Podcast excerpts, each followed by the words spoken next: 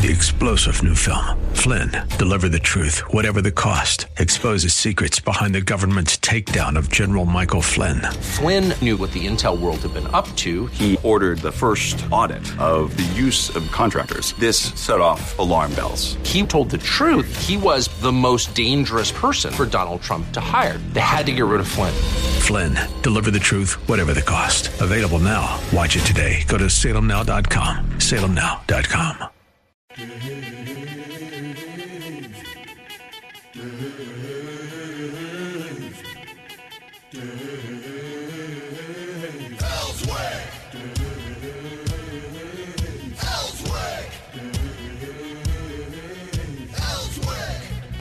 Wow, it's Wednesday, man. We're on hump day today already. We're closer to Friday than we were on Monday. And you know what's good about Friday for most of us? We don't have to go to work on Friday because it's Good Friday. There's still some places that give people off for Good Friday. They'll make you go to work on Good Friday. That's a good thing. I like that. Uh, we're going to talk about the uh, the tornado. I mean, that's still, you know, on the front of everybody's mind, or should be. And um, yesterday uh, I was out on... was it uh, four thirty, and driving past Emanuel Baptist Church, and I told my wife, I said, okay, now as we go past Emanuel Baptist Church, just look to your left. And she looked to my left, she went, oh my God. I mean, that whole subdivision there is flattened. Yeah. It, it is totally destroyed. And uh, that's just down the road from where I lived for three years when I first got to Little Rock. I, st- I, I lived in Pleasant Ridge Apartments down there. And uh, that was close to some of the areas that are really, really nothing more than big-time uh, subdivisions in that area. And we had the National Weather Service on yesterday. Hope you heard that segment. If you did not, uh, the uh, the tornado, which was a high E F three, I mean, it was right at the top, one sixty-five mile an hour winds. It stayed on the ground for thirty-one and a half miles. Typically, that does not happen. No. The the longest one I know of is the one, I don't know what year it was. Remember the one that went through Atkins? Yeah. I don't and it went all the way down to Clinton? Sure did. All the way up to yeah. Clinton. I mean, that was like ninety miles yeah. or something that it went. It was amazing. It sustained forever. Yeah. It just kept on tearing yeah. everything up. It uh, it tore up uh, the chicken chicken processing plant up there in Clinton, everything. Yeah. I, was, I remember back in the day, they, they nicknamed it Pac Man. Is that what it was? Yeah. Well, it just I continued to go. I had some friends that lived up there at that time. They said it came through. Uh, there's a little creek that runs right there through uh, uh, Clinton. They live on the other side of it. It hit that that uh, creek and took a right, and and spared them. But it went down the road that was next to them, and it pulled all the asphalt, all the asphalt off the road. Just ate it up. Just ate it right off the road. Amazing. And it just really was. So we've got uh, the area commander from the uh, Salvation Army with us. Bill uh, Mockabee is with us here in the studio. He wants to talk about what the Salvation Army is doing. Let me tell you what, I'm a big Salvation Army supporter. I, I love these guys because, you know, what they show up with mops and things of that nature, and they show up and start mopping up the water with you, and uh, they just do the things that you need. They're you not know? corporate suits. No, they get out not. and get with it. Yeah, they get they get at it. So let's talk about this, Bill. I mean, this is a this thing is huge. It uh, really affected everybody. How is it?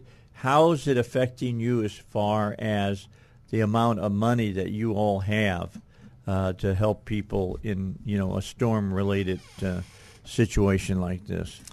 Yeah, you know, we do the Red Kettle, and, and everybody sees us during November, December, and Angel Tree. And uh, every year with that, I, I'm always telling people we're here three hundred sixty-five days a year doing the work. Right. And uh, when something like this happens, uh, we're on the ground immediately. So Friday night, um, uh, the tornado hit Friday afternoon. By Friday night, we had uh, started serving meals to first responders. uh, in North Little Rock. So on Friday night, by the end of Friday night, we had already served three hundred meals. And wow. We're able to do that because we're part of the community. We're part of the fabric uh, of Central Arkansas. Uh, and then immediately we had some other uh, mobile feeding units uh, from Hot Springs that was here uh, Saturday morning. And Saturday morning, Saturday evening, we were feeding um, from our two mobile feeding units. Uh, right now we have a current, we have a total of nine feeding units that are here with us.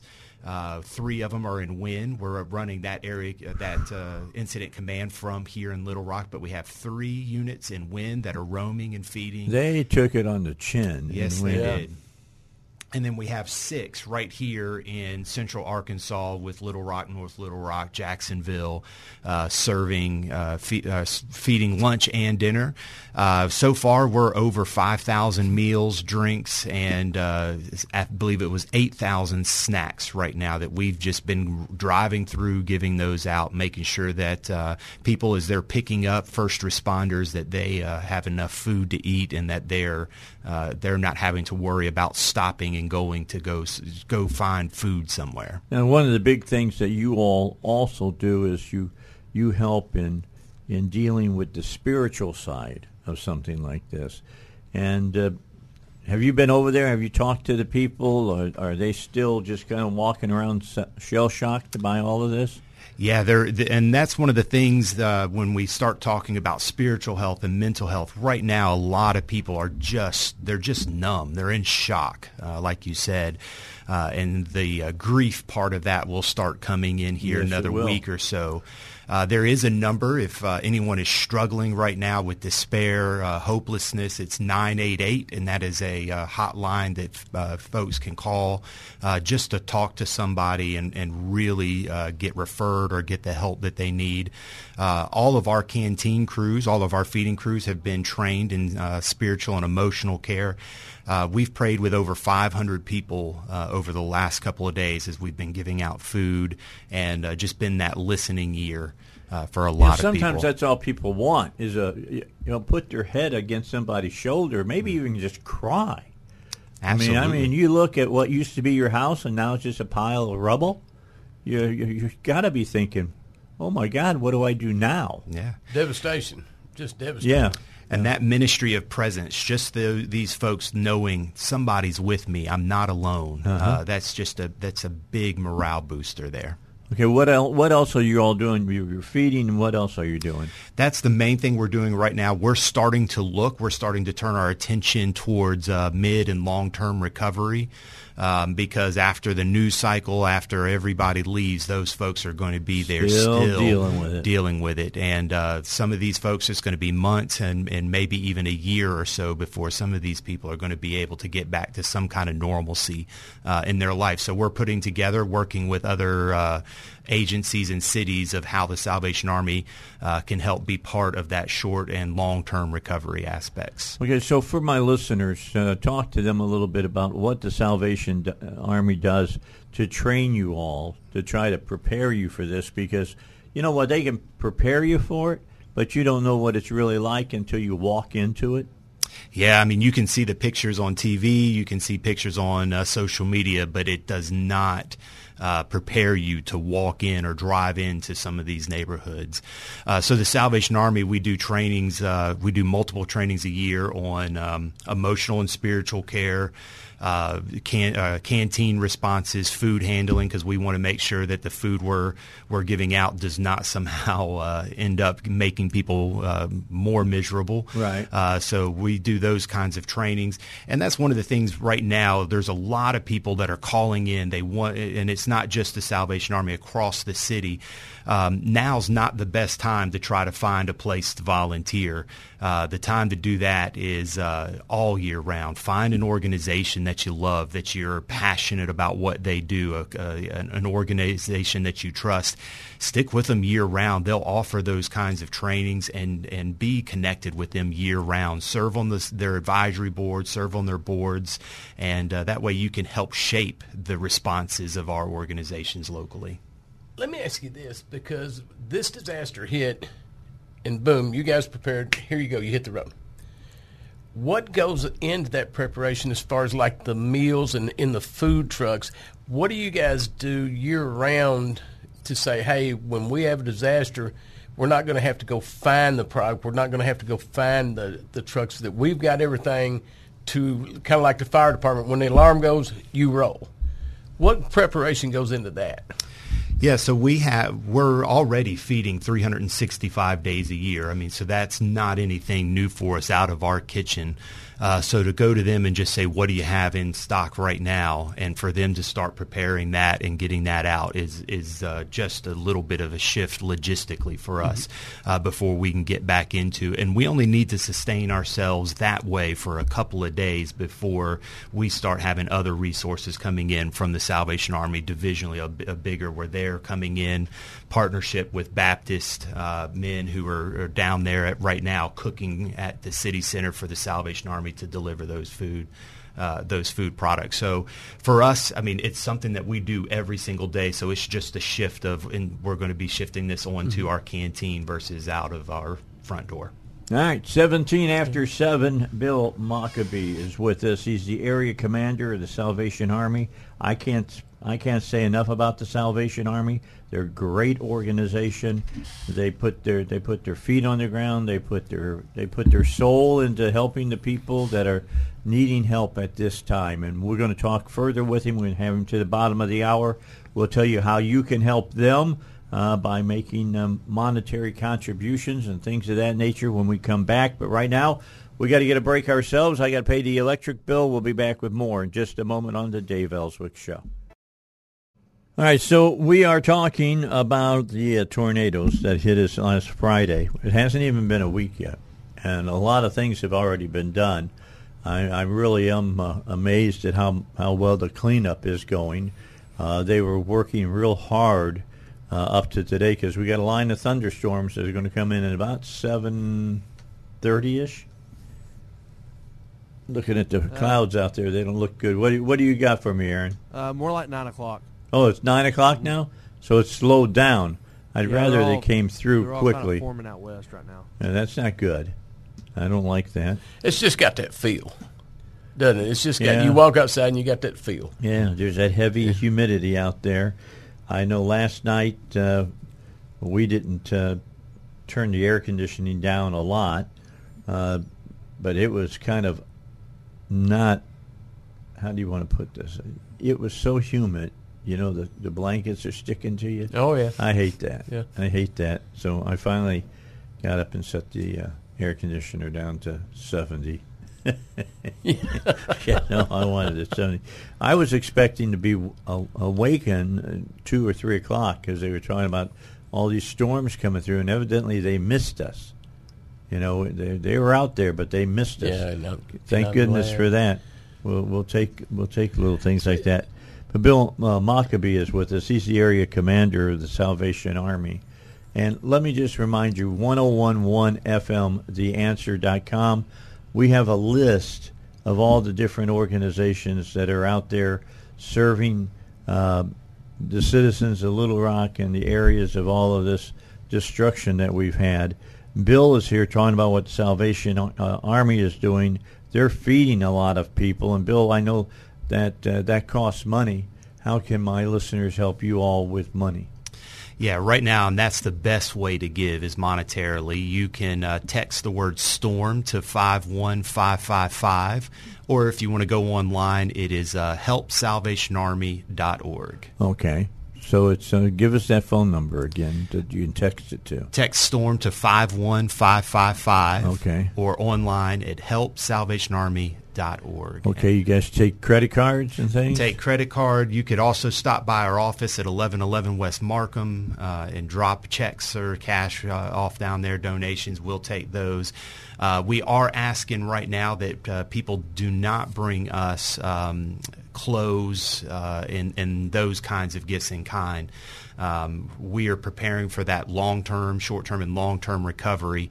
And uh, monetary donations gives us the fluidity to, uh, as needs pop up, to be able to meet that need immediately uh, without all the logistical cost and um, and everything that goes into having to warehouse uh, dry goods and, yeah. and those you know, people don't realize for every dollar they give to you, you guys can take it and turn it into five or six dollars.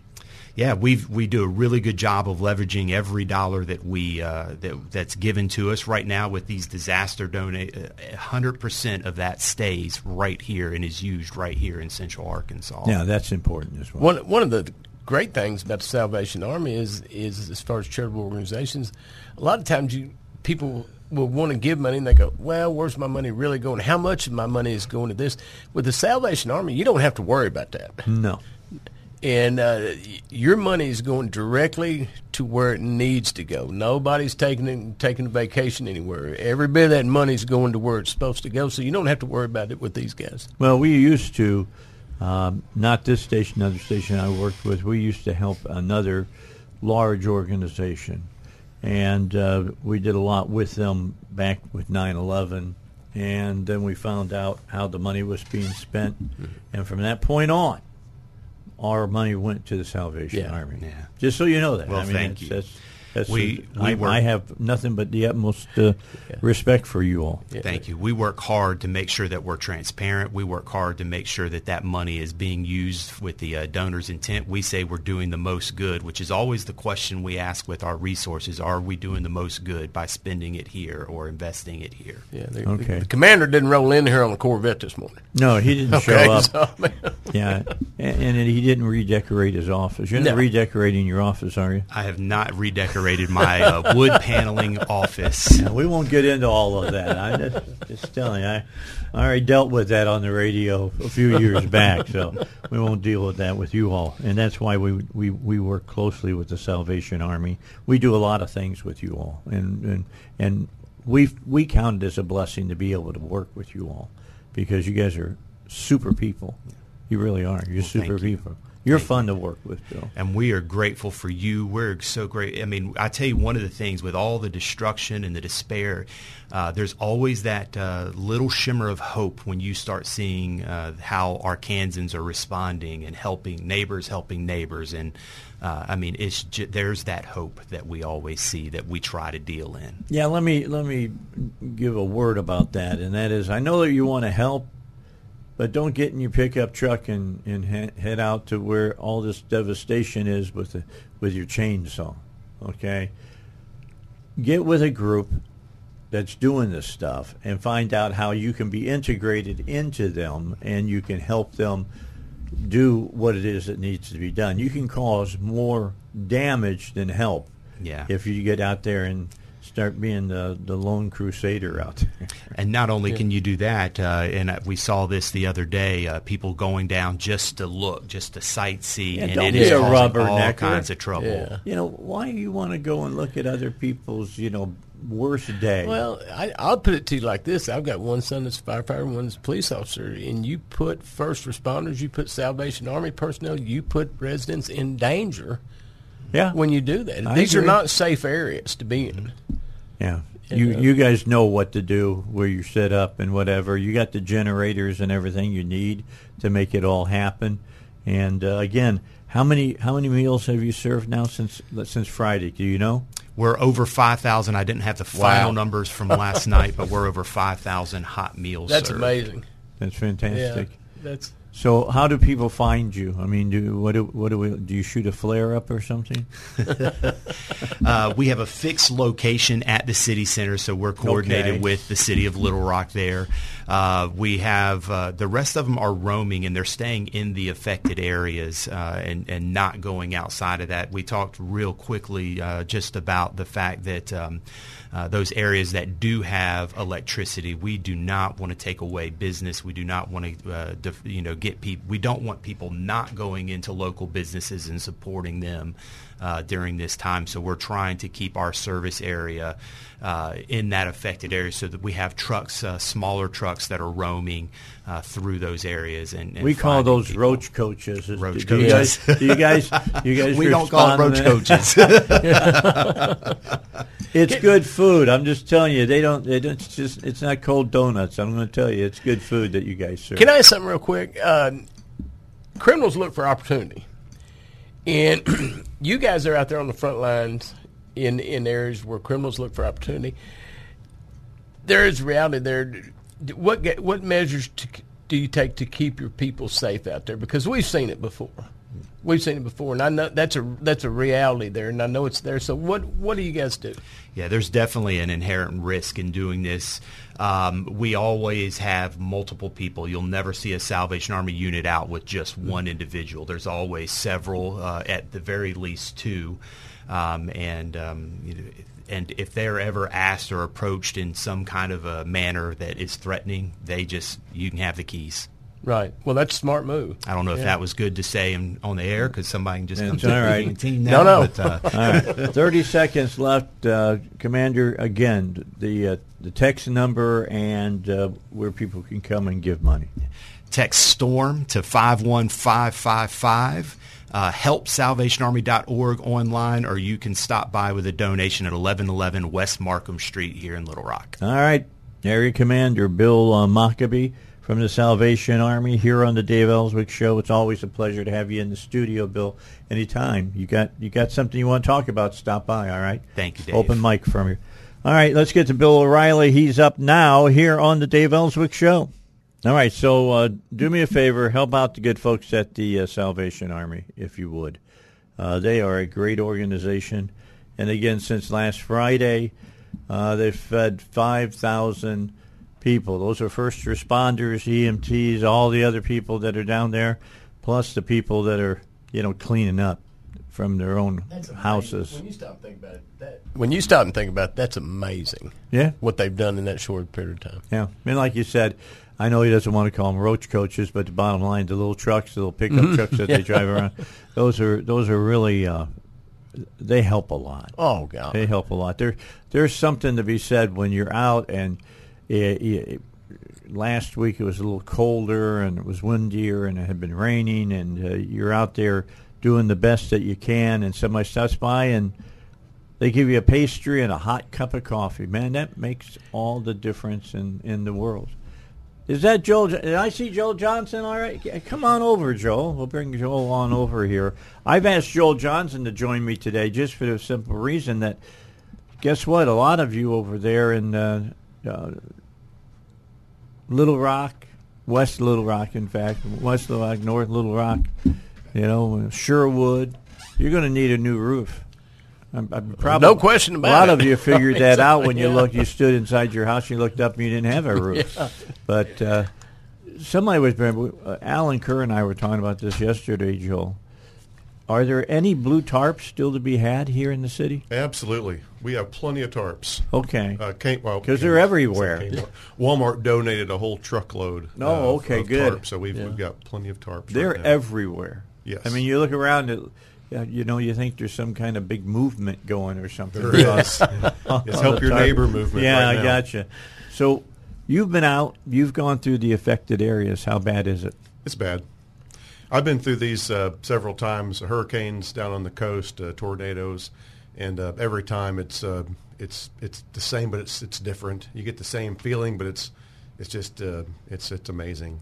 It's amazing to see what uh, what storms can do to, to trees that are three foot in radius across the center and just snap it off about thirty, forty feet in the air and take that piece yeah. and send it someplace else. Yeah. Amazing. Never fails to humble. No, no. You feel how yeah. small we really are. Yeah, Mother Nature's pretty strong when she wants to flex her muscles a little bit. Oh, yeah. Yeah, don't want to make her mad. But. I guess she's her way of saying she's an L S U fan. Oh, I no, I'm just kidding. Uh, you know, yeah, our the, shop in North Little Rock, it went literally through our backyard. Uh, did it? Our building was spared, but uh, the neighborhood just behind us, uh, one block behind us, is you know is bad. And uh, there's a little church and uh, apartments. You know, there's a lot of apartments around that. Uh, that that's the weirdest thing about tornadoes is that they can they do weird things because of the differentiation in pressure, air pressure mm-hmm. and everything. They're down in Wichita Falls when they had the big one. This has been back in the seventies, I guess it was. It was when That's Incredible was on television. Does everybody remember that show? Uh, and they were showing Wichita Falls. There was a home, a, a table in the middle of the house. Had a Coke bottle on it, hmm. with the cap still on it, yeah. and the the uh, tornado had sucked out the liquid in the bottle. Yeah, yeah. empty com- bottles. The compression there. of of jar goods, and then the expansion back. And a uh, quick story: in nineteen seventy-six, a big one went through Cabot. I was in that, and uh, Joe Parks, uh, his mom worked at the bank, and it totally leveled the bank. They got in the safe, and in the middle of this totally level, leveled building of rubble was her desk with a Coke bottle, uh, with Coke and all her papers, and everything was just as she just left sat it. There. Yeah. Yeah, just sitting there. So they're, yeah. they're really bizarre storms. Hurricanes are not that way. Hurricanes are like Mother Nature taking her hand and just going backhanding you. Yeah, yeah, and just clears out a, a swath yeah. of, of destruction. Tornadoes are spooky. Yeah, I'm just going to say that there. Tornadoes spooky. Are not good for anybody. No. I'm in the storm restoration business, um, but uh, tornadoes are just not good for anybody. Hail damage, okay. If you got hit by hail on your head, then you, you should have been inside. Right. Yeah. Yeah. You know? Yeah. So it may damage your roof, damage your car. All that stuff is replaceable. Um, unless we get the, the, the Texas-size hail, you know, three-inch, four-inch softball things. Yeah, the softball that, yeah, stuff. Land in your living room. Now, that's a little different. Yeah. But, yeah. you know, three-quarter-inch to even two-inch hail around here is just, is just not as bad as one tornado. Okay, so what are you telling the, the people as you go visit them? I mean, you've got, I think you said uh, the day before yesterday you had twenty people out. Yeah, yeah, we got talking all, to folks. Yeah, all of our service guys are driving around tarps. Uh, we have, you know, ice and water shields and underlayment that we can put to the roof if it's just like one tree limb sticking through the roof. We don't want to put a huge tarp on it because tarps could have a tendency to blow off, especially if we have some more uh, storms blowing in. So we'll patch holes specifically and and then tarp roofs and uh, structures, stuff like that if we have to. Uh, one thing I've got is uh, no soliciting signs. Uh, we oh, made good. these up years ago because it, this happens from time to time, and then we'll get a bunch of, I just say riffraff, you know, guys come in town or people decide to become roofers, and uh, so we tell our customers. How about criminals? Let's just say yeah, what it you is, You can right? say what you want to say. I understand. But, yeah, we just put, made these little signs up. I'm trying to make another little version of it to make it a little more presentable or leave it in somebody's house. It's meant to be like an A D T sign, uh, but uh, for our customers that say, look, we want P I Roofing, leave us alone. Uh, you put a no soliciting sign in your front yard. Um, and if they come knock on your door, then you can call the cops. Right. Because now they're soliciting in a no soliciting area. So we just put those for our customers. Uh, that's, that's one of the biggest things is trying to keep people away from people that don't want you there. And if you don't want us there, by all means, we'll, you know, you can hire your contractor because uh, there's no way that we can handle all the volume of, of destruction that there is. Well, you're being called now. People are calling. Oh, yes. Yeah, you know, we're I've, not, been, I've been talking about you for twenty-something years. All yeah, right? We're in twenty-three. Yeah. And people people are calling you and saying, come out and take a look. Tell me what, right. what I got to do and things of that nature. When you got people that are walking through your subdivision and they're knocking on your door, mm-hmm. saying, I can see that you need some roofing. uh, you know, you, you number one, ask them what state, what state are you from? Well, because they're from every oh, sure, surrounding sure. state around Arkansas. Yep. They fly. Yeah. Do you know that they fly people in? Oh, yeah. Do well, it, well, it's, it's, I, in, what do we say? You know, people look for opportunity. Mm-hmm. Right, and there are bad people that look for opportunity. Right. So, like a question for you, okay? Because the the elderly, the elderly are prey sure. for a lot of these people. Oh yeah. What do what do folks need to look for, especially those elderly folks? Well, um, like we talked about uh, earlier in the week, a couple of easy things is first the Better Business Bureau, um, find an accredited. Uh, contractor, general contractor, roofer, um, different. There's differentiation between the two of them. But if you're not accredited, it means that you don't want to pay the money to be public. Uh, we pay the money to, with the Better Business Bureau to be public. We're not hiding from anybody. Uh, we don't have a, a, an excellent, you know, no one's ever complained about us because, yeah, we've done enough business that we found somebody yeah. that complained about sure, us. Sure. So it, it happens. And I and we try to love on those people, give them their money back, you know, whatever we need to do to try to make them happy. And, and some people are just not happy. So uh, we pay to be public is what I, was how I say that.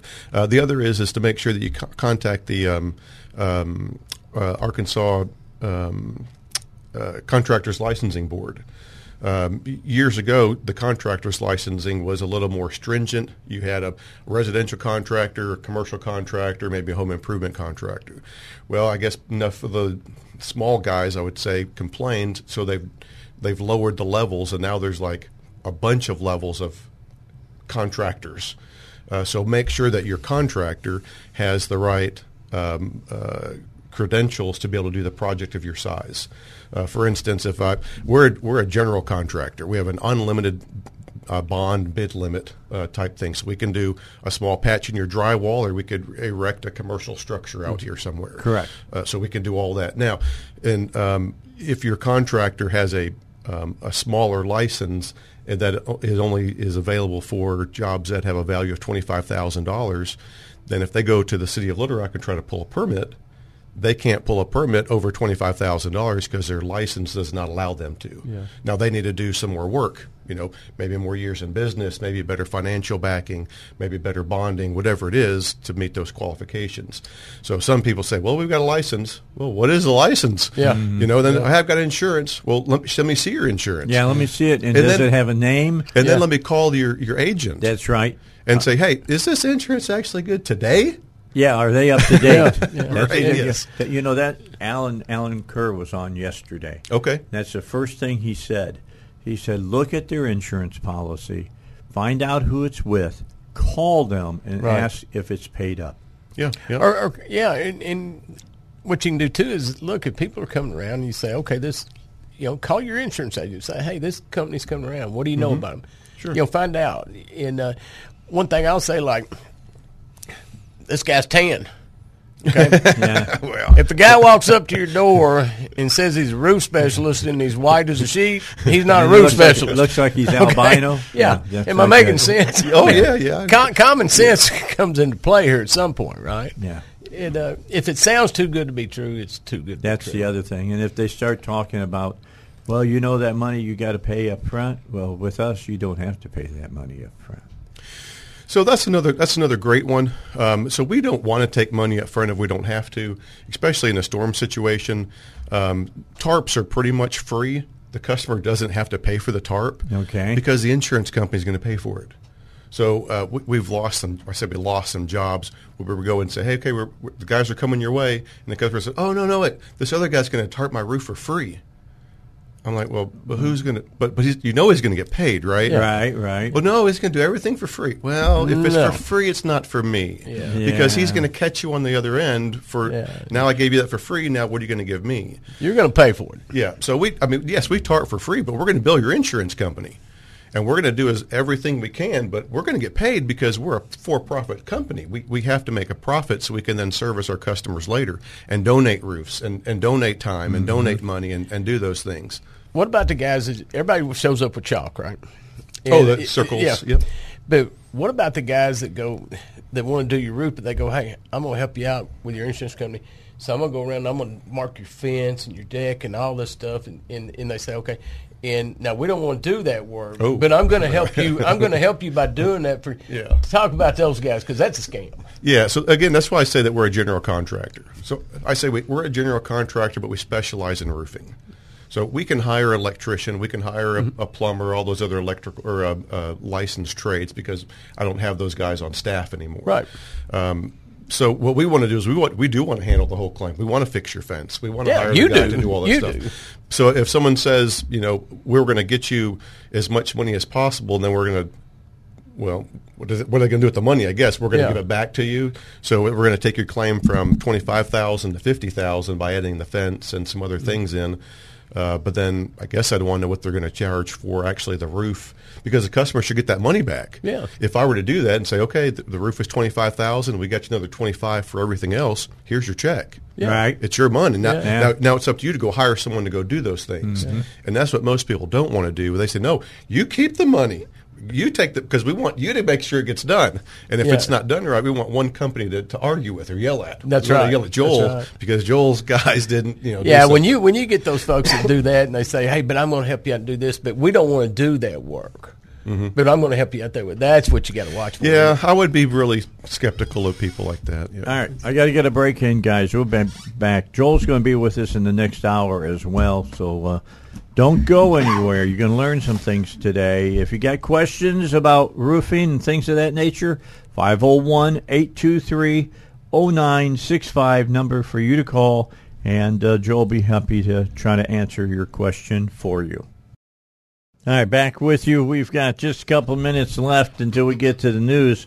Joel Johnson's here. He is the owner, proprietor, main bottle washer at P I Roofing. Of course, he and his wife own, uh, and Ver- her name is Veronica. They own uh, P I Roofing. They are great Christian people as well. I have no- nobody walks on my roof uh, to fix it unless they have P I Roofing as their uh, the person that uh, has them as their uh, worker. Just know know that, and they they do a fantastic job. They've put two roofs on my house uh, when I first bought it, and then we had uh, had some hail and had to do it again. Isn't that right around the time I uh, I wrote that? Isn't that right around the time I wrote, you wrote that your book? book? Never have to pay for another roof. That's right, and right? I haven't paid for another if, roof. If it's installed right, it, it, it's gonna you're gonna get hail damage or storm damage, and the insurance company pays for your roof. All you do is pay your deductible, and you get a brand new roof. No, I kept I I,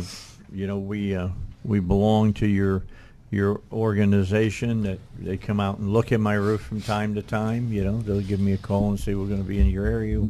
Care if we walk on your roof? No, come on, you can walk on my roof anytime. Preventive maintenance. I mean, it, it, it it's in the name. It's preventative. People mm-hmm. are like, well, I, I've got a brand new roof five years ago. Well, but it's preventative maintenance. We don't want to wait till you have that the whole the stain on your ceiling. Uh, it's yeah, preventative. Five let's, years let's keep is that. Five years, and you're you're not a shingle laying on top of a roof where it's hotter than Hades during mm-hmm. the summertime, oh, and it's colder than. You know, uh, a brass brassiere for a witch, yeah. you know. Uh, bottom line is uh, that that thing goes through a lot of contractions uh, if you, if and you expansions. Think, yeah, if you think a hard rain doesn't pound roofs, I mean, think about if you were standing out in a pouring down rain, hard rain, just think about that. What your roof goes through on that deal, right? Yeah, we talk about the roof is your most expensive appliance that never turns off. That's right. Yeah. That's it's true. Always working. Yeah, yeah. Day and night. It thing. Never complains. But we, when I call a leak a cry, you know, because your roof is hurt. Yeah, something hurts your roof. The, the water has come in through, and we got to find out what's going on. That we don't sense. Want roofs crying. It's really weird. I mean, I'm, the last time that I I had uh, P I out, I I had a little leak, and I couldn't. Number one, I couldn't believe it. All right, because it's never happened to me, other than the time in Joel.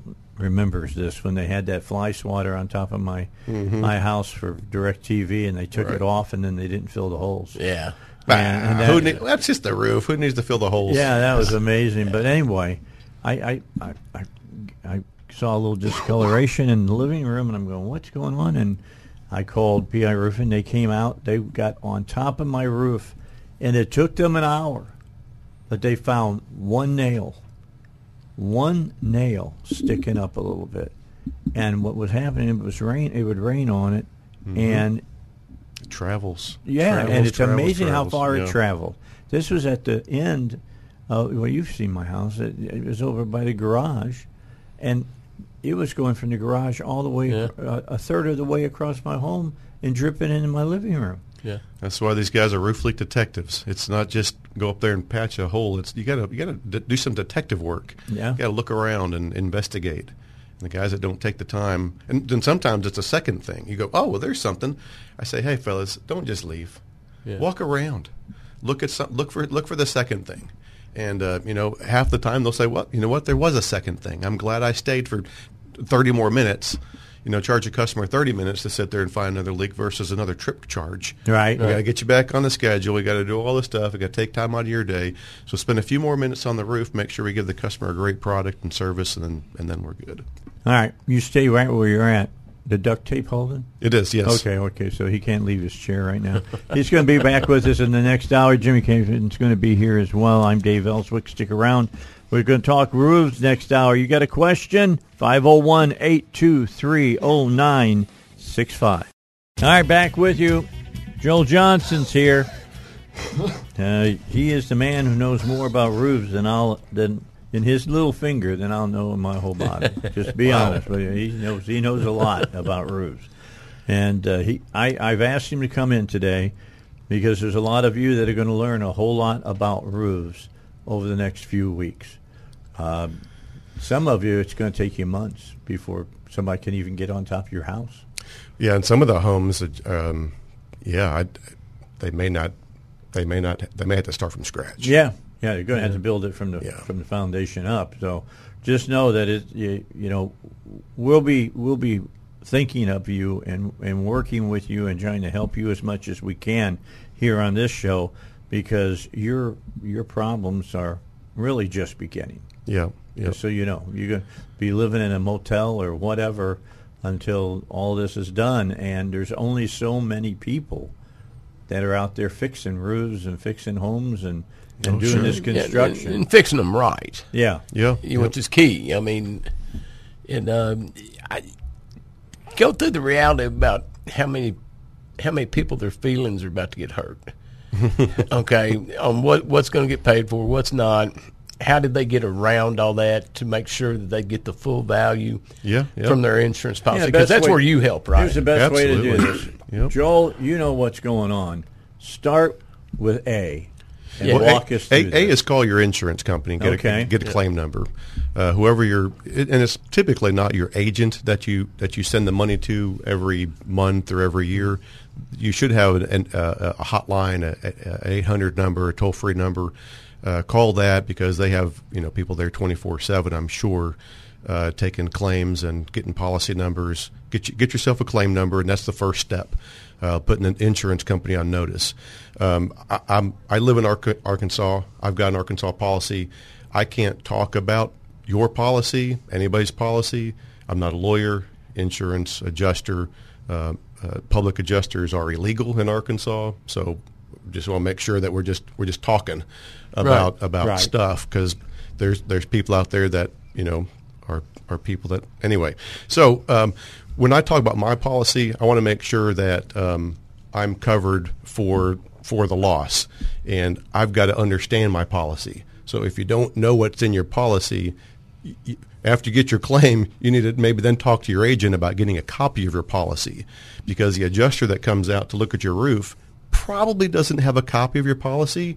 He probably has some footnotes of, you know, what to do. I, I don't know what they have or what they know, but they probably don't know everything. Uh, so that's up to you as as a consumer. That policy is a contract between you and the insurance company. The insurance company has to do certain things, and the and the insured has to do certain things. So me on my house, if I don't pay my deductible, that gives the insurance company a, an out. Yep. Sometimes they use it, sometimes they don't. I don't know. But what we ask our customers, just pay us the deductible, whatever it is, just pay that, and that way you fulfilled your obligation with the insurance company from the start. You've contacted them, you pay your deductible, and then we can. And then for us, it's signing a service agreement. So a service agreement with us is all you're telling us is you're giving us permission to work on your home and work with your insurance adjuster and your insurance company. At that point, we can send that to the insurance company and say, hey, we've collected a deductible, fulfilled, the customers fulfilled that part. We have a service agreement, so we have now we have a contract with you or insured, so now you need to deal with us on what the loss is. We don't know what their policy says. It, we really don't care. You know, I don't like saying we don't care, but it doesn't matter because we can't read your policy. We don't even know what's in there. We know that in Arkansas, as of the first of January, us building back a roof or a structure, it has to be built back to twenty twenty-one building codes. That changed in January. You know what the code was before January? two thousand twelve. Wow. So we went from the two thousand twelve yeah. building code to twenty twenty-one building code as of January twenty twenty-three. So let me just assume that the cost of replacing a roof went up. Um, from what I've seen in there, the roofing and, and just in general didn't really change. They've added some language. They've added new roof systems because now we have more coatings. We have more stone-coated metals, different type of metals, a different type of flashing. So they've up, updated some of that, but the, the bare bones of it, nothing really changed. But if your contractor doesn't know to use that code and he has to pull a permit, and they get asked questions and they put the wrong, you know, we're following twenty twelve code or twenty whatever, uh, the, the permit could be denied, or you're just going to have problems. If they don't know that, then it's probably not really good for them to be your yeah. contractor. Right. So, absolutely. But the service agreement really helps us have some teeth and, uh, and the ear of the insurance adjuster. If we just say, hey, we're working with Dave Ellswick on his roof, they go, we don't know you. I go, oh, hold on a second. I've got a service agreement. And we've, he's already paid his deductible, so we have an agreement. We have a contract to fulfill with Mister Ellswick. And they go, mm-hmm. oh, now we now we have to talk to you and, and deal with you. I'm going to tell you what, that didn't happen with when I called my insurance uh, agent. I called I called uh, Alan Kerr. Oh, yeah. And, yep. he said, uh, and Alan says, well, who are you using? I said, well, who do you think, P I Roofing? And he, and he goes, oh, yeah, they're great guys. Yeah, Alan, Alan's been very good with us over the years. I think we've replaced his roof twice, yes, too. You have. From storm. And he upgraded to a, a better shingle this last time. Uh, but, yeah, Alan's and Alan's really helped me out, too. I've had to uh, text him and ask him some questions on insurance stuff because I don't do the insurance side of it, you know, all the paperwork. Uh-huh. I just know what the building code is, and then I try to find out, you know, is a customer going to have to pay out of pocket, or what questions do I tell them to ask somebody to get me the answer on, are we going to replace this under insurance cost, or is the customer going to pay for it? Right. And uh, the, the big the big one on that uh, for the consumers, if they're going to pay out of pocket or not, is building code uh, ordinance. Uh, so if we're wor- working on houses now that are thirty years old, uh, they were built thirty years ago. That's under right. whatever the code was thirty years ago. So now we're under twenty twenty-one building code. We got to bring the structure You're of the code. You're required, required to bring to, it up yeah. to. So I'm hoping that their insurance agent um, convinced the uh, the insured to buy that little bit of coverage that yep. gives them, I don't know if it's, I think my policy is ten percent of the policy limit goes to uh, building ordinance, uh, ordinance of law, which then gives you that amount of money uh, to, um, what are some of the things, ice and water shield uh, around the perimeter, uh, rake edges, and then the valleys. Uh, so it's a it's a little bit stronger underlayment, uh, sticks to the decking. You can put nails through it, and they pretty much seal around it. Um, uh, but it's a, it's a better underlayment than just felt. So that's part of the code. Uh, it wasn't part of the code thirty years ago, maybe even fifteen years ago, somewhere in there. So if they don't have that on their roof, or they they may even have it, but uh, they don't have the code endorsement, uh, they're not going to get paid uh, by the insurance company to do it. And sometimes Uh, the insurance adjuster just doesn't know some things or misses. I'll just maybe in quotes, they miss some line items, mm-hmm. drip edge, ice and water shield, proper starter, uh, maybe some in, enhanced ridge cap that the customer may have. They may have a little bit better roof already, and um, uh, the adjuster may just put regular ridge cap or three tab, you know, cut in pieces, put on the ridge. They do that also. Uh, so what we do is we go and we find out what's what's there now, and what does it take to bring what's there now up to today's code. And then we'll also say, hey, by the way, you could upgrade. You're going to get this from the insurance company. Now, if you wanted to upgrade and have a better roof, then you would cha- we would charge the customer a little bit more money for a little bit better roof.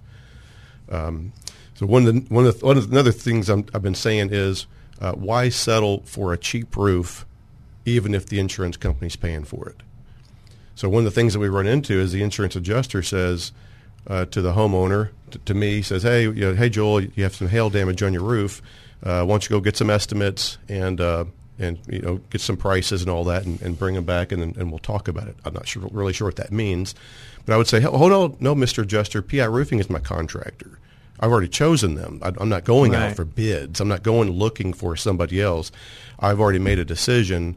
Uh, because P I's been in the in, in my service area for twenty-three years, and I trust them, and Dave talks about them, and you know, you know, I, I know I love these guys, whatever. Yeah. Uh, so the adjuster then. Oh, would you say, hear all of that? Yeah, I, we do. We really do, and I'm very thankful uh, for our for our family in Arkansas, uh, mainly Central Arkansas.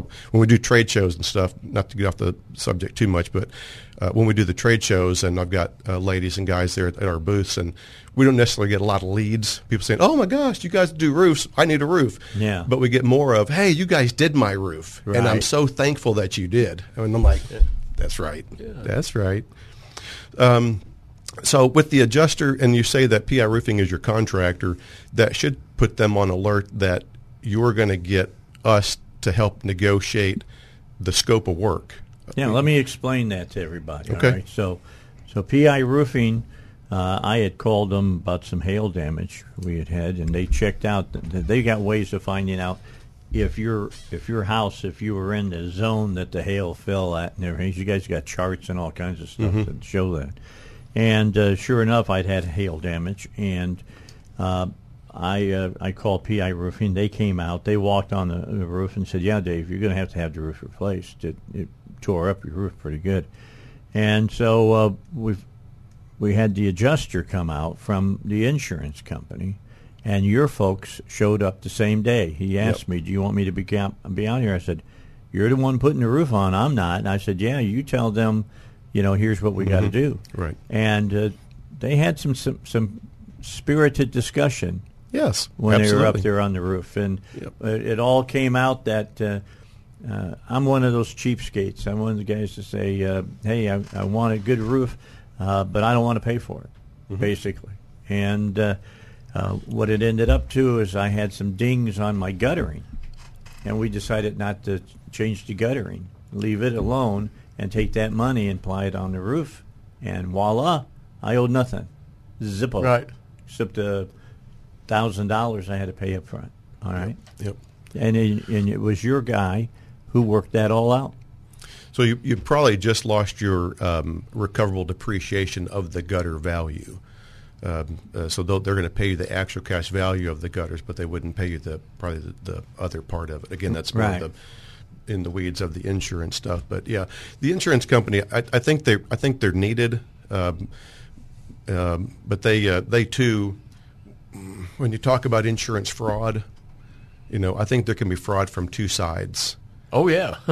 You know, yeah, so I mean, I know there's contractors out there. I see them. I, I can, I see their websites where they say they're going to pay for things and give you a free upgrade. I mean, you can't really, you can't really, I mean, there's there's different things out there. But then also the insurance company, I feel if the insurance adjuster doesn't come out understanding your particular policy, mm-hmm. what what they're supposed to pay for on your particular roof, and they give you a a, a a claim loss that is less than what it's supposed to be, and then us as the contractor has to come back and su- supplement, which is add more things to it of, of the things that they missed that are just obvious. To me, that's fraud. Now, that's just me talking. I'm not accusing or what. I'm not no, trying, I agree with I'm not you. Trying to get sued, but I think that that person did a disservice to both, you know, the insurance of company course, and yeah. the insured. Because now, and as for the contractor, we don't get paid extra to, to make phone calls, make trips to the customer's location, meet with a new adjuster because the other guy got fired or now he's in Florida or Texas or someplace else. Uh, we go. Uh, we we had uh, back in April. We had to go to uh, Benton for one. Well, I think we were a couple houses down there. I won't mention the insurance company directly, but we did four uh, separate inspections with four different insu- uh, insurance adjusters, oh and they were independent adjusters, not company adjusters. And like meeting that. The adjuster, we're like, oh yeah, this roof is trashed, and all the houses around are already getting roofs. And we're like, okay, yeah, I mean, but the other guy said it wasn't. Yeah. And then it turns it in, and, you know, three weeks later it gets denied again. And I'm like, what do you need me to do? You know? Right. And then the last adjuster said, hey, can you just send me all your stuff? I'm like, what are you going to pay me? Because now you want me to do the adjuster. You want me to do your administrative fifth. Work. You at least paid that guy yeah. three hundred bucks to show up and do his report. Yeah. You're not paying me a penny. Yeah. All right, back with you to Dave Ellswick Show. Uh, five oh one, eight two three, oh nine six five. You got a question about roofing? Here's the man to ask.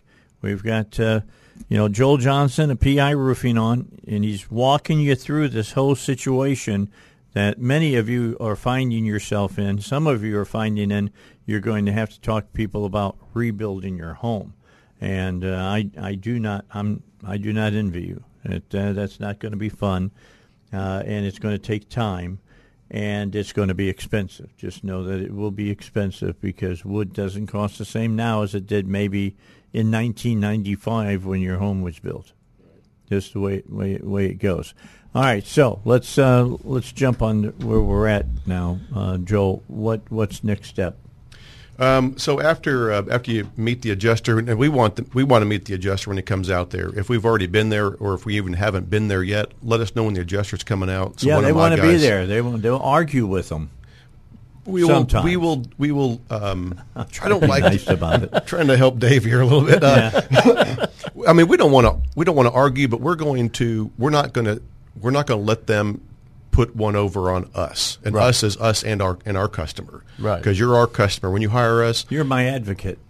Yes, that's we're the your, way I look well, at it. So we can't necessarily be the customer's advocate. I call us the roof's advocate. Okay, because the roof is really what we're fighting for, and we're going to fight uh, to make sure that that roof doesn't cry in, for a long time.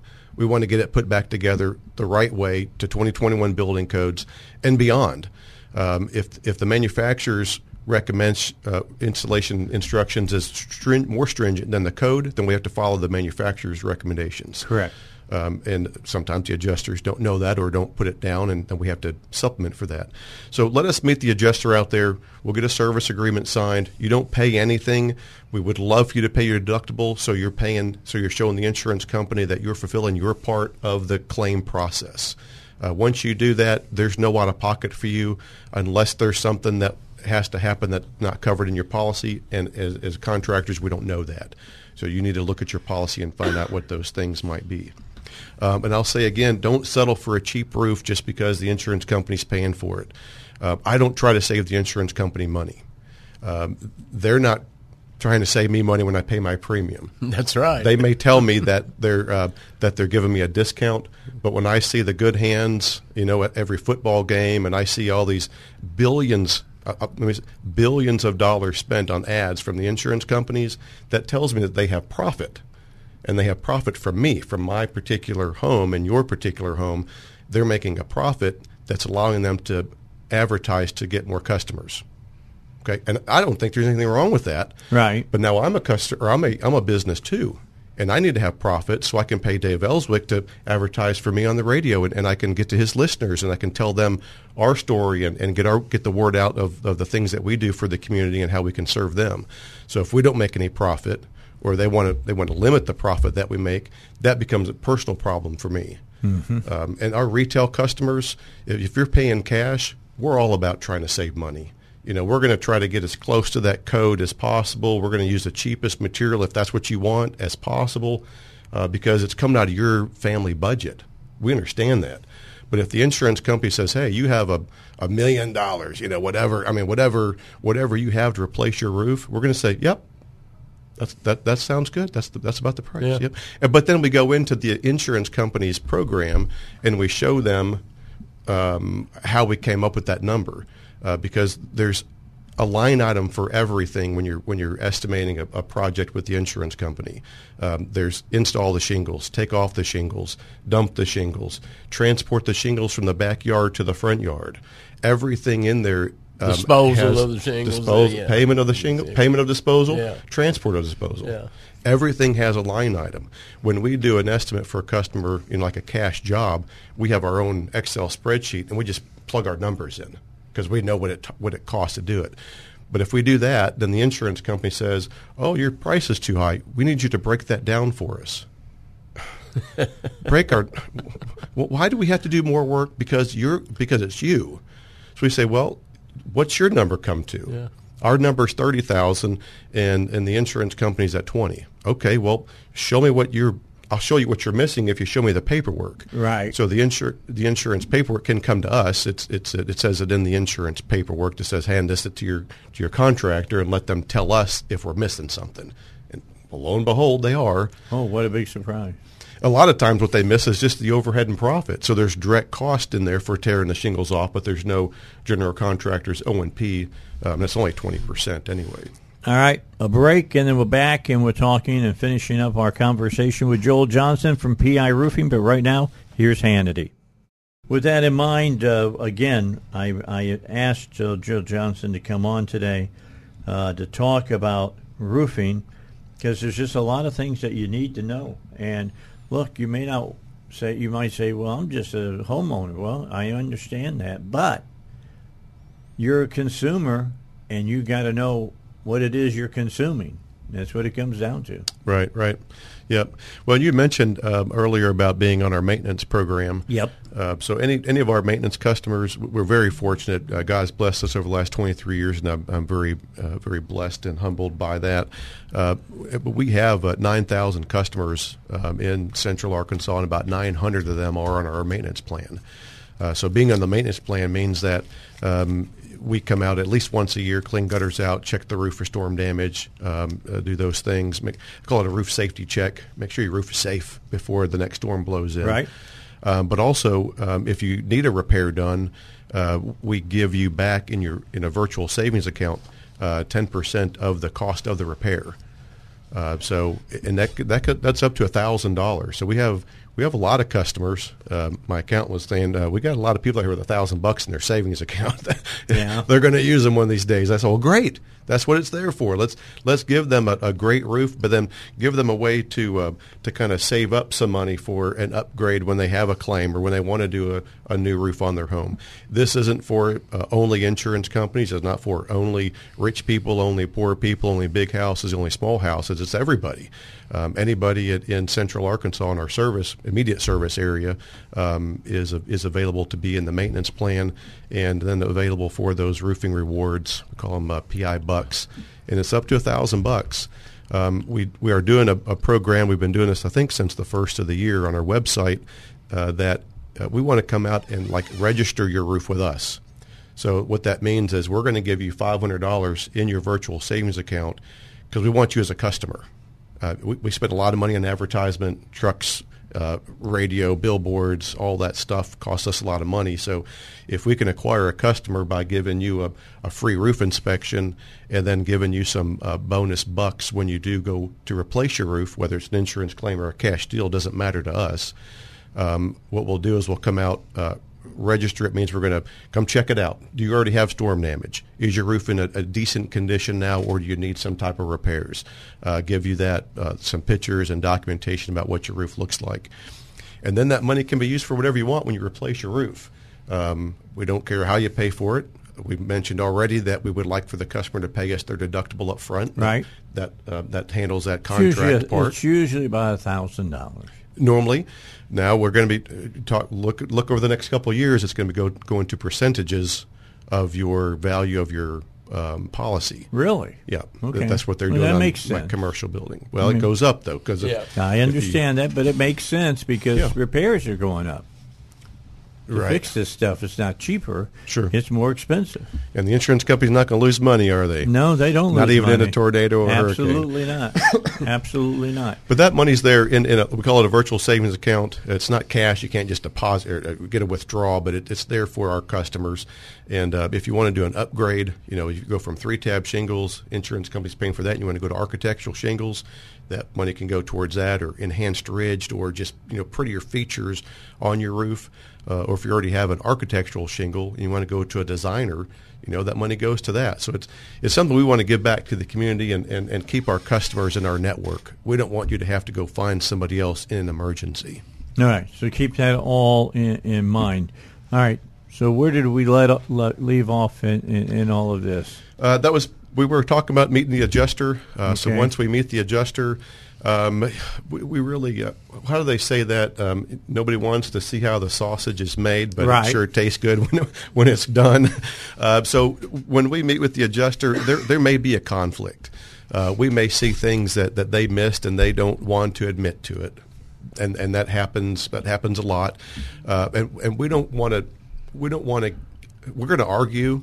You know, it, but we're going to be formal. Um, we're going to be well, yeah. I mean, it's we're not like baseball bats or anything. Yeah, you're not no. throwing each other off the roof. No, we're not. We're no, we're not doing pushing and shoving. But we're gonna we're gonna fight for the roof uh, of what we think that it needs, and we're gonna fight with documents.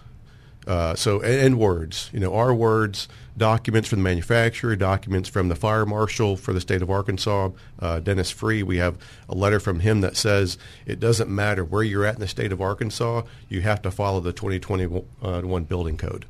Because the adjuster may say, hey, this guy's out in the middle of, you know, nowhere, Arkansas, and uh, no one's going to come inspect us. We don't have to follow code, so we're not paying for it. Yeah, you do. And I go, sir, I'm sorry, but here's the piece of paper, yeah. and it may take me to send that to somebody three times. Now, who's paying for my guy's time to do that? Yeah. Mm-hmm. Nobody. I yeah. mean, it's coming out of our coming out of our so-called profit. Uh, so the more that the more that we can get the insurance company to agree to up front, uh, the less time we have to do all this sausage-making process. And we, we want to keep the customer involved in that, but we don't want you to have to see the, the action. I got you. So we're going to copy the customer on emails back and forth just so you know that we're making contact. And then when the insurance adjuster doesn't copy the customer to us, we will then reinstall the customer back in our reply to the insurance company, so, so they, they know what's so going on. So now they're back in because yeah. we don't. It's not our policy. We're not lawyers. We're not adjusters. We're not public adjusters. We're just the we're the advocate for the roof and the best roof system for your home. So once we kind of get all that done um, and hashed out, we want to get the project started. So also during that time, we'll be asking you to pick some colors for your roof. Uh, what color drip edge do you want on your home? Do you want to do an upgrade? Do you want to do something different? Uh, do you want the satellite dish to go back? You know, uh, those sort of things. And with all the extra damage going on, we'll be talking about uh, windows are about twelve to eighteen hundred weeks out. you, know, yeah. You can't get a window for the next four years or, you know, garage doors. Uh, you know, um, what color paint? Do you want to go back with the same paint or different paint outside the house? So we'll try to go through some of that while we're finishing up the, our negotiations with the uh, with the uh, the scope of work on the insurance claim. So mm-hmm. we'll try to do that at the same time. And then once we get really close, and we're not going to say we're going to be, you know, uh, penny to penny with the adjuster, we're going to get close, and we're going to start construction as soon as the customer is ready, because we want to get the process started. Um, what we'll do at that point is we're going to want uh, probably the A C V check. That's the actual cash value, whatever the insurance company gave you as the as the insured. Now, that check is probably going to have your mortgage company on it. Mm-hmm. If you have more than one mortgage company, it's going to have all, everybody on it.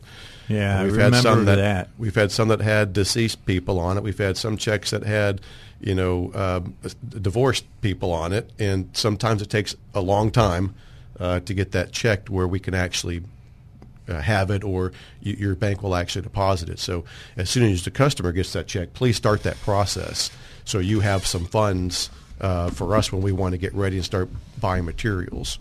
Yeah, it took two weeks with the... Uh with the uh, the mortgage people to get my check. Yeah.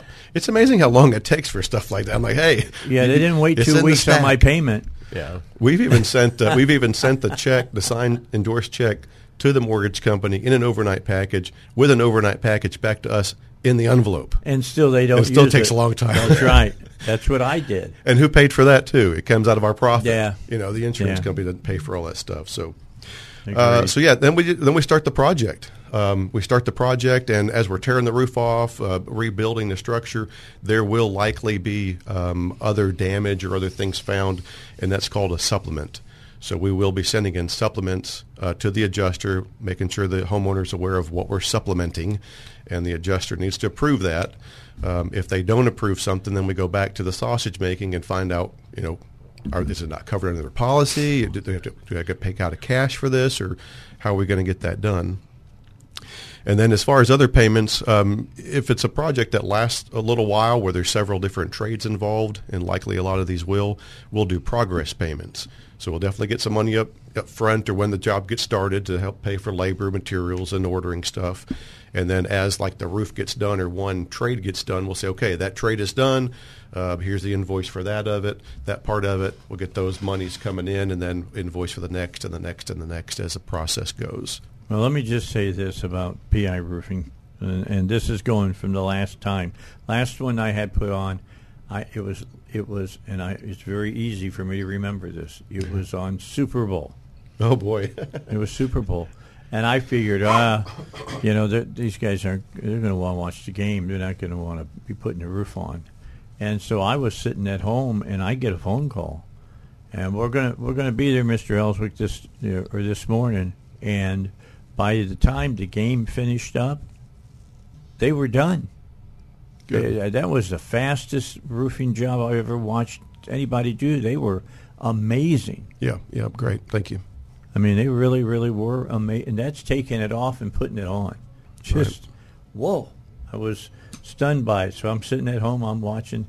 I uh, they had they unhooked my my. Uh, uh, Satellite, and satellite, yeah. And I went on and said, "That ain't going to work." Finish, do that spot first. Yeah, so we put we hooked it back up, and uh, they said, "Okay, just just let us know." And they wait, they little little six by six area basically. Yeah. Yep. And they waited until the game was over. I said, "Okay, game's over," and it, my satellite went out. And they finished it up. Yeah, good, perfect. That was, they did we tried customer job. service very hard. We really, we really do appreciate they our did customers. A good job. Yep, thank they you. did. They did a good job, and you all have always done a good job with me.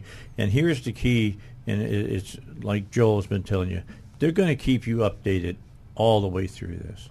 They will keep you updated all the way. Now, am I selling them right now? Yeah, because I think you can't do any better. Thank you. That's exactly the way I feel about it. So.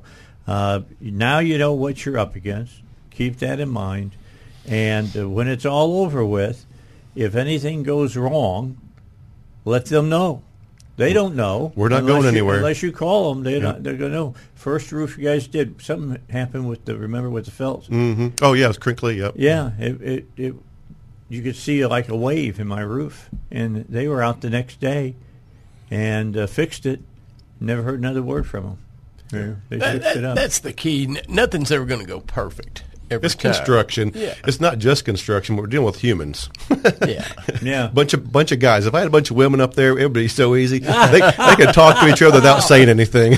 what's, your, what's your email? Because I want people to send them to you. I don't want them. Uh, Joel at P I Roofing dot com. There you go. Yeah. Okay. J O E L at you heard P I him roofing. Say that. You go, please send your emails to him. All right, we're going to wrap it up when we come back. I got to get a break in here. It's the Dave Ellswick Show. Joel Johnson, P I Roofing, is with us. Uh, I haven't even asked him for a phone number. He'll give you that when we come back in just a moment. Don't forget about Billy Mack. He's my bud. I C U Protection. You want to know that your home is uh, secure? Do it with I C U Protection. Get the uh, door and window sensors, the indoor and outdoor cameras. Get the doorbell cameras, the, the motion detection. Get the analytics that'll tell you, is it a person? Is it an animal? Is it a car? Is it a big gust of wind with leaves? You can tell you all of that. And uh, I'm, I'm, I sit in my house and something happens outside of it. Uh, it comes right to my smartphone. I look and uh, I know if it's a person or whatever that's outside my house. I know before you get to my front door that you are there, or to my uh, garage door that you're there. Here's the other thing. This is the thing that I really push about uh, Billy Mack and I C U prote- uh, Protection. You get uh, the security at some of the other uh, companies that come out there. They're going to ask for three, four, five hundred dollars before they turn your system on, and that's to pay for the equipment. That doesn't happen with I C U Protection. All the equipment goes on, it's yours. All you pay is for the service. My service charge for my house, with its cameras and its uh, all the door and window sensors, seventy bucks a month. I'm more than happy to pay that for the, uh, you know, basically uh, with their monitoring and their alarm systems and everything else, that I can just kind of go to bed at night and I don't worry about nothing. That's I C U Protection. Here's the number to call, five oh one, two oh five, one three three three. five oh one, two oh five, one three three three. That's Billy Mack and I C U Protection. For an hour. He's got to get back to work. Let me uh, tell you where to call him so that you can tell him where you want him to come to to tell you how much it's going to cost to replace your roof. Yeah, we got uh, we got a bunch of guys out, trucks out full of uh, tarps, uh, uh, service uh, materials to get people in the dry as best we can. Uh, yeah, give us a call, uh, five oh one, seven oh seven, three five five one. Uh, let us know that Dave said to call, um, or five oh one, seven oh seven, three one one five. There's, we've got several numbers uh, that customers can call. Uh, let us know that Dave sent you so we know where the lead came from. That'd be uh, just great. Um, you can ask for one of these no soliciting signs. Uh, be happy to put that out in front of your house. So I just say kind of keep the riffraff away and let people know that you're a P I Roofing customer and you don't have to worry about um, entertaining other other uh, contractors, and, and they can go help other people. Yeah, I'm going to have to get the one that comes with the wire. And yeah, you know. Well, I didn't want to bring the wire up. I okay. wouldn't know if I'd make it through security, having wire in the building. Oh, yeah, you make it through security. It's a sharp object. Yeah, I got you. I got you. Well, Joel, I appreciate you coming by. Thank you so much for doing so. Thanks for being a part and making uh, the Dave Ellswick Show possible here on the radio, because without... You're welcome. Uh, without my advertisers, I, yeah. I'd be sitting... At Quality home. Advertisers. Like yeah, that. yeah, and and, and, and they you. are. And and then I was, I was talking to Joel about during the break, I use every one of my advertisers.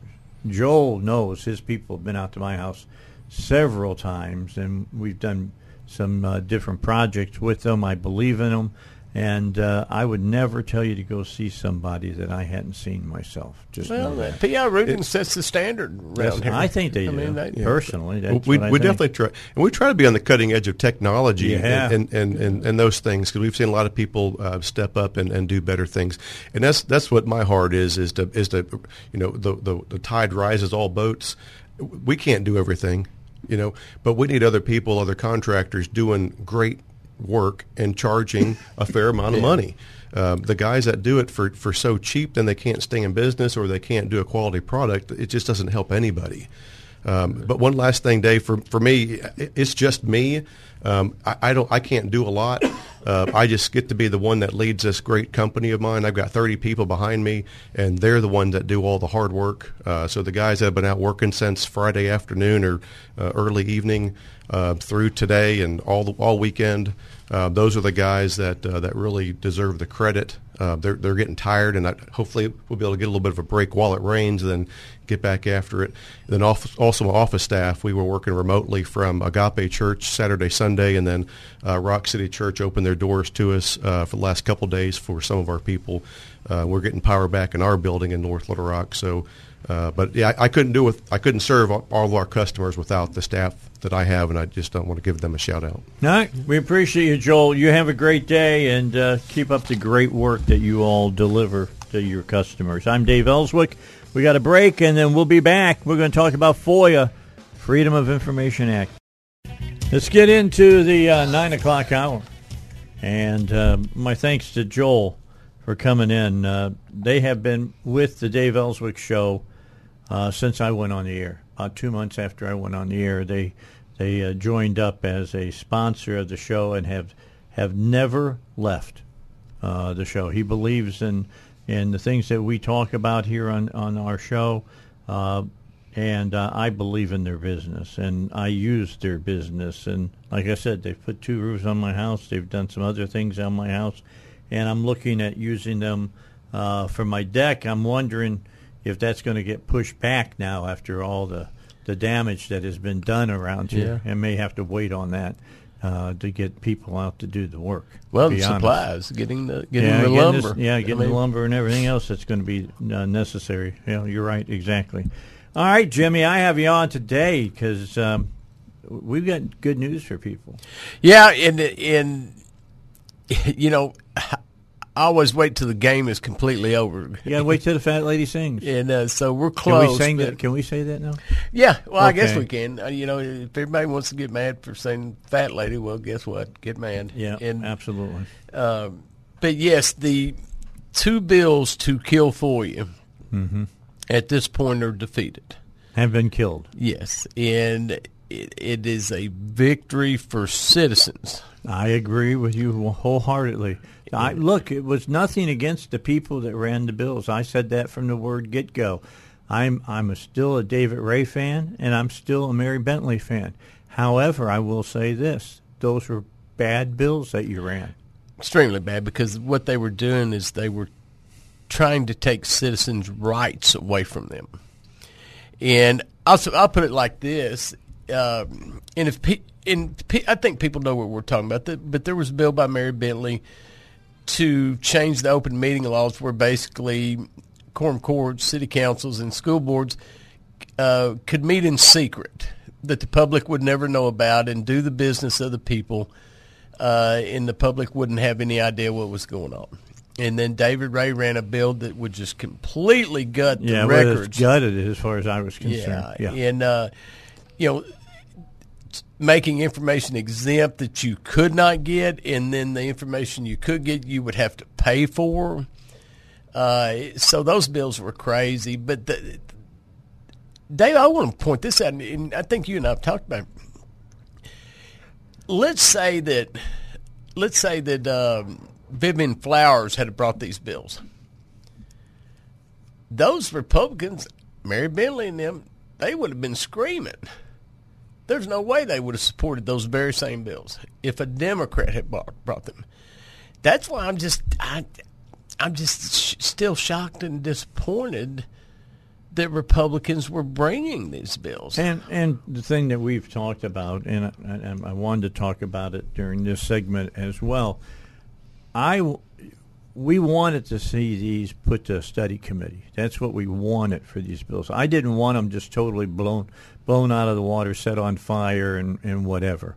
I wanted them to be tabled and then moved for interim committee.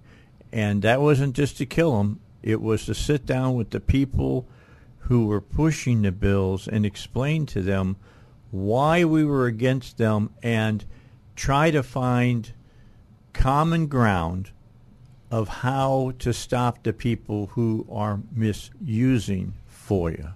All right, I, I'll be the first one to admit there's some people that misuse FOIA, but unlike, for instance, gun lobbyists who will say there are people out there who use guns criminally, so let's go and pass laws that will just impact on the people that are following the law. No, let's figure out how to stop the people who are criminally doing this stuff and leave the people who are doing it right alone. There's a, and I'll say his name, Russ Rake, a blogger here in Little Rock. And he just absolutely abuses FOIA for his own pleasure. And, and he will send requests for documents just to get them. He won't even look at them. Just to irritate him. He is, he is, does things like, Uh, harass police officers in getting their information just to post it, okay? And he's the type of guy, he actually puts photos of their children, first responders' children, in, the, in their families and their spouses and up. And so he uses FOIA to get information just to, if he could, because in FOIA we, we have a uh, much-needed exemption for undercover officers. Absolutely. Okay. If he he has actually outed undercover officers for the sole purpose of outing them. And wh- why why does he say does he say that a person shouldn't be able to do their job without somebody knowing what it is exactly? Well, they do? It, it, nobody knows why he does what he does, other than he's just evil. And so, yes, there are things that we want to work on. Um, I'll use some, some firefighters in Fairfield Bay, volunteer firefighters, came and testified for David's bill. And I understand their frustration because apparently somebody got mad at them, and so they're hammering this volunteer fire department with FOIA requests and going on social media and doing things. And so uh, and see, they it, lost a lot of volunteer firefighters because they, look, I'm not getting paid. I'm not putting up with this. Yeah, see, and that's what I'm talking about. Yeah.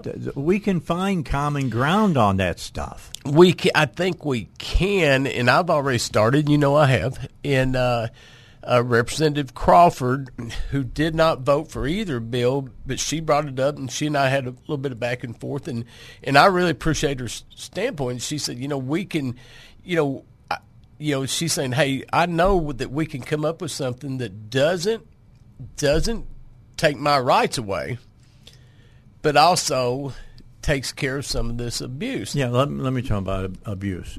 For instance, if someone fills out a FOIA request and, and sends it to X, Y, or Z, whoever it is, and then and, and, it, and there's a lot of work to it, and then they, they do all that work, and then you never come and pick it up? I want something there that keeps that from happening.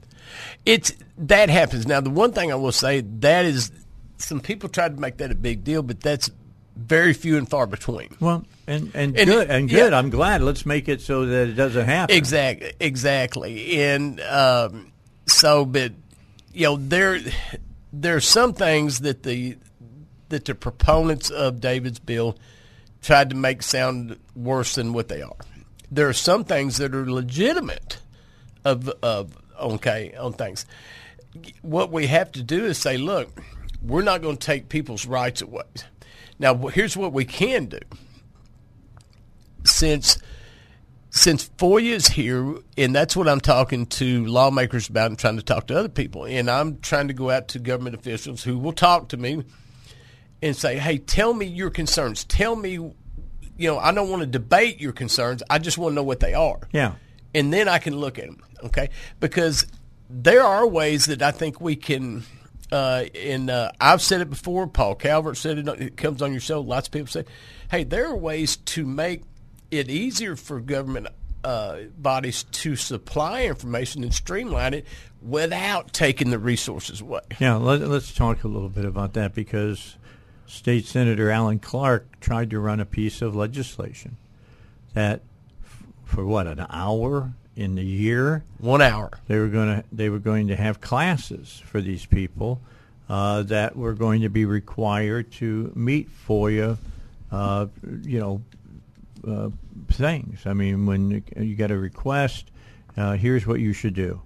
I think that that is a, a great opportunity and uh, something good that should have been done, but it was shot down. I'm wondering if the reason it was shot down is there were some people who thought that what was going to happen is that one of these FOIA bills was going to get through. I think that I think you're probably right. I think that the attack on FOIA was so great that that giving in on the training or something like that was not not in their game plan of what they wanted to do. FOIA was just frankly under attack. Yeah, and I don't understand why. No, I'll give you an example. In in David's Ray's bill, one of the deals was he wanted attorney-client privilege. So I'll give you an example. Uh, since we've talked about before, Cabot School Board, right? Okay, the information that we were able to obtain through Freedom of Information Act proved the bonuses and things that the superintendent was getting that we didn't know anything about, so through payroll records and things like that. And then that they that they didn't vote on it in public, okay? Well, a lot of those communications and a lot of the things we got involved their attorney, Beckett, Billingsley, and Keyes.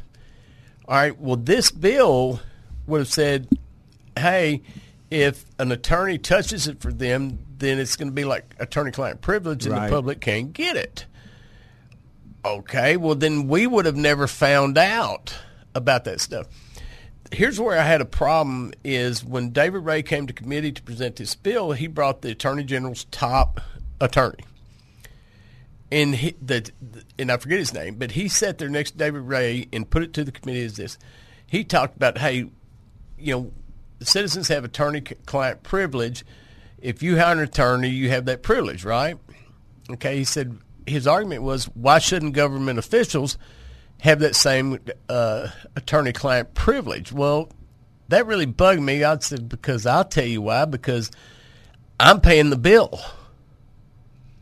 Right. I'm paying the bill. So you're, the attorneys, so if, if the attorney is getting paid with taxpayer dollars uh, in his relationship with the superintendent, he's representing the superintendent who's a government official, okay, we're paying, the citizens are paying the bill. Why shouldn't we see those records? Mm-hmm. Why shouldn't we see those records? I'm working on a deal right now in a school district where a, a settlement got paid on a case that nobody even knew about it. Uh, a big settlement got paid on it that apparently didn't go before the school board. And the emails between the attorney and the superintendent and uh, the opposing counsel and everything uh, prove it. Well, under David's Ray bill, I couldn't have got those emails. Yeah, and why not? The, why shouldn't we get those emails? Yeah. That's the key. And and so this was just this was just an attempt to absolutely destroy FOIA. Yes, I think there are things we can do. I've talked at length with uh, City Attorney Tom Carpenter in the past uh, about how to make it easier on government. Because I'll give you an example. You know, a bigger city has a little bit more resources. Okay, well, somebody sends an F O I request to the city of Poen. Okay. Okay, well, Poen doesn't have a huge office staff or anything. All right, so now all of a sudden you've got these people in this small community, and they got to reply to these requests. And it does take resources, and I get that. But it's like um, Representative Womack said in committee one day, he said, look, we spend money all the time. Okay, let's put things in place for all these communities that that help them streamline information. This is the point I'm making. Yeah. There's there's common ground sure. that can be reached on this without trying to tell, tear down the whole structure. Yeah.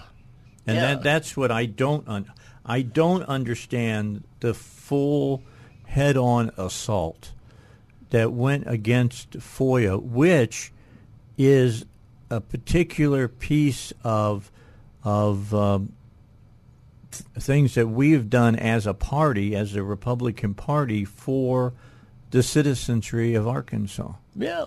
It, it, I'll give you another example on uh, uh, investigations, on police investigations. Okay, once an investigation file is closed, it becomes public record.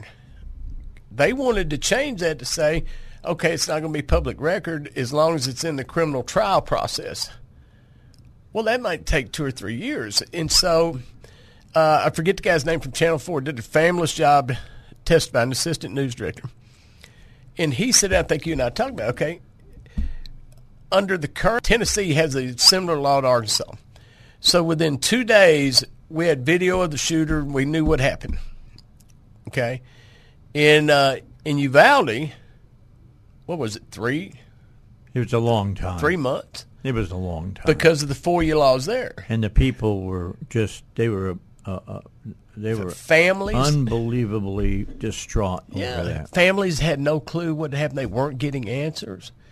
David Ray's bill would have made it just like that. Just like that. And that's that's ridiculous. I've got I've got jail footage of people dying in a county jail. Then you know an investigation yeah. I've been working on. Okay, and I was able to obtain that footage. The, the county sheriff tried to fight me on it, but I was able to obtain that f- footage because by law that's a that's a log, that's a jail log, and it, it tried to fight me like crazy to keep from getting it because it would prove that that they were at fault. Well, I got it under David Ray's law. Couldn't get it. Couldn't get it. This came down to both of these bills, and I said it in both committees. Uh, Mary Bentley's bill and David Ray's bill were not f- of the people for the people. They were of government for government. Yeah. That's a little bit spooky. Trying to give them more more power, and I, and I agree wholeheartedly. Okay, we got to take a break. Let's get our break in, then we'll come back. We're going to talk further about this. We're kind of uh, uh, looking at things that uh, perhaps well, we've already looked at before, but it's important that you understand why we have fought the way we have about FOIA. It's very important that you understand how important FOIA uh, was. I, I look, I talked to a lot of of people who sat in high places within the Arkansas Republican Party, and I asked them, uh, hey, look, do you understand why this is going on? And they said, I can't for the life of me understand why we'd be fighting for so- against something that Governor Rockefeller yeah. put into place. All right, so we'll come back. We'll talk more about this. If you're suffering from chronic knee pain, uh, your lower back's killing you, like me, my shoulders still bother me, uh, perhaps what you need is you need this, this new miracle that is out there called Q C Kinetics, all right? What Q C Kinetics is, simply this, a new regenerative treatment that's now available in our area. There's been uh, hundreds of clinics nationwide that offer this, but we've not had anything here in Little Rock.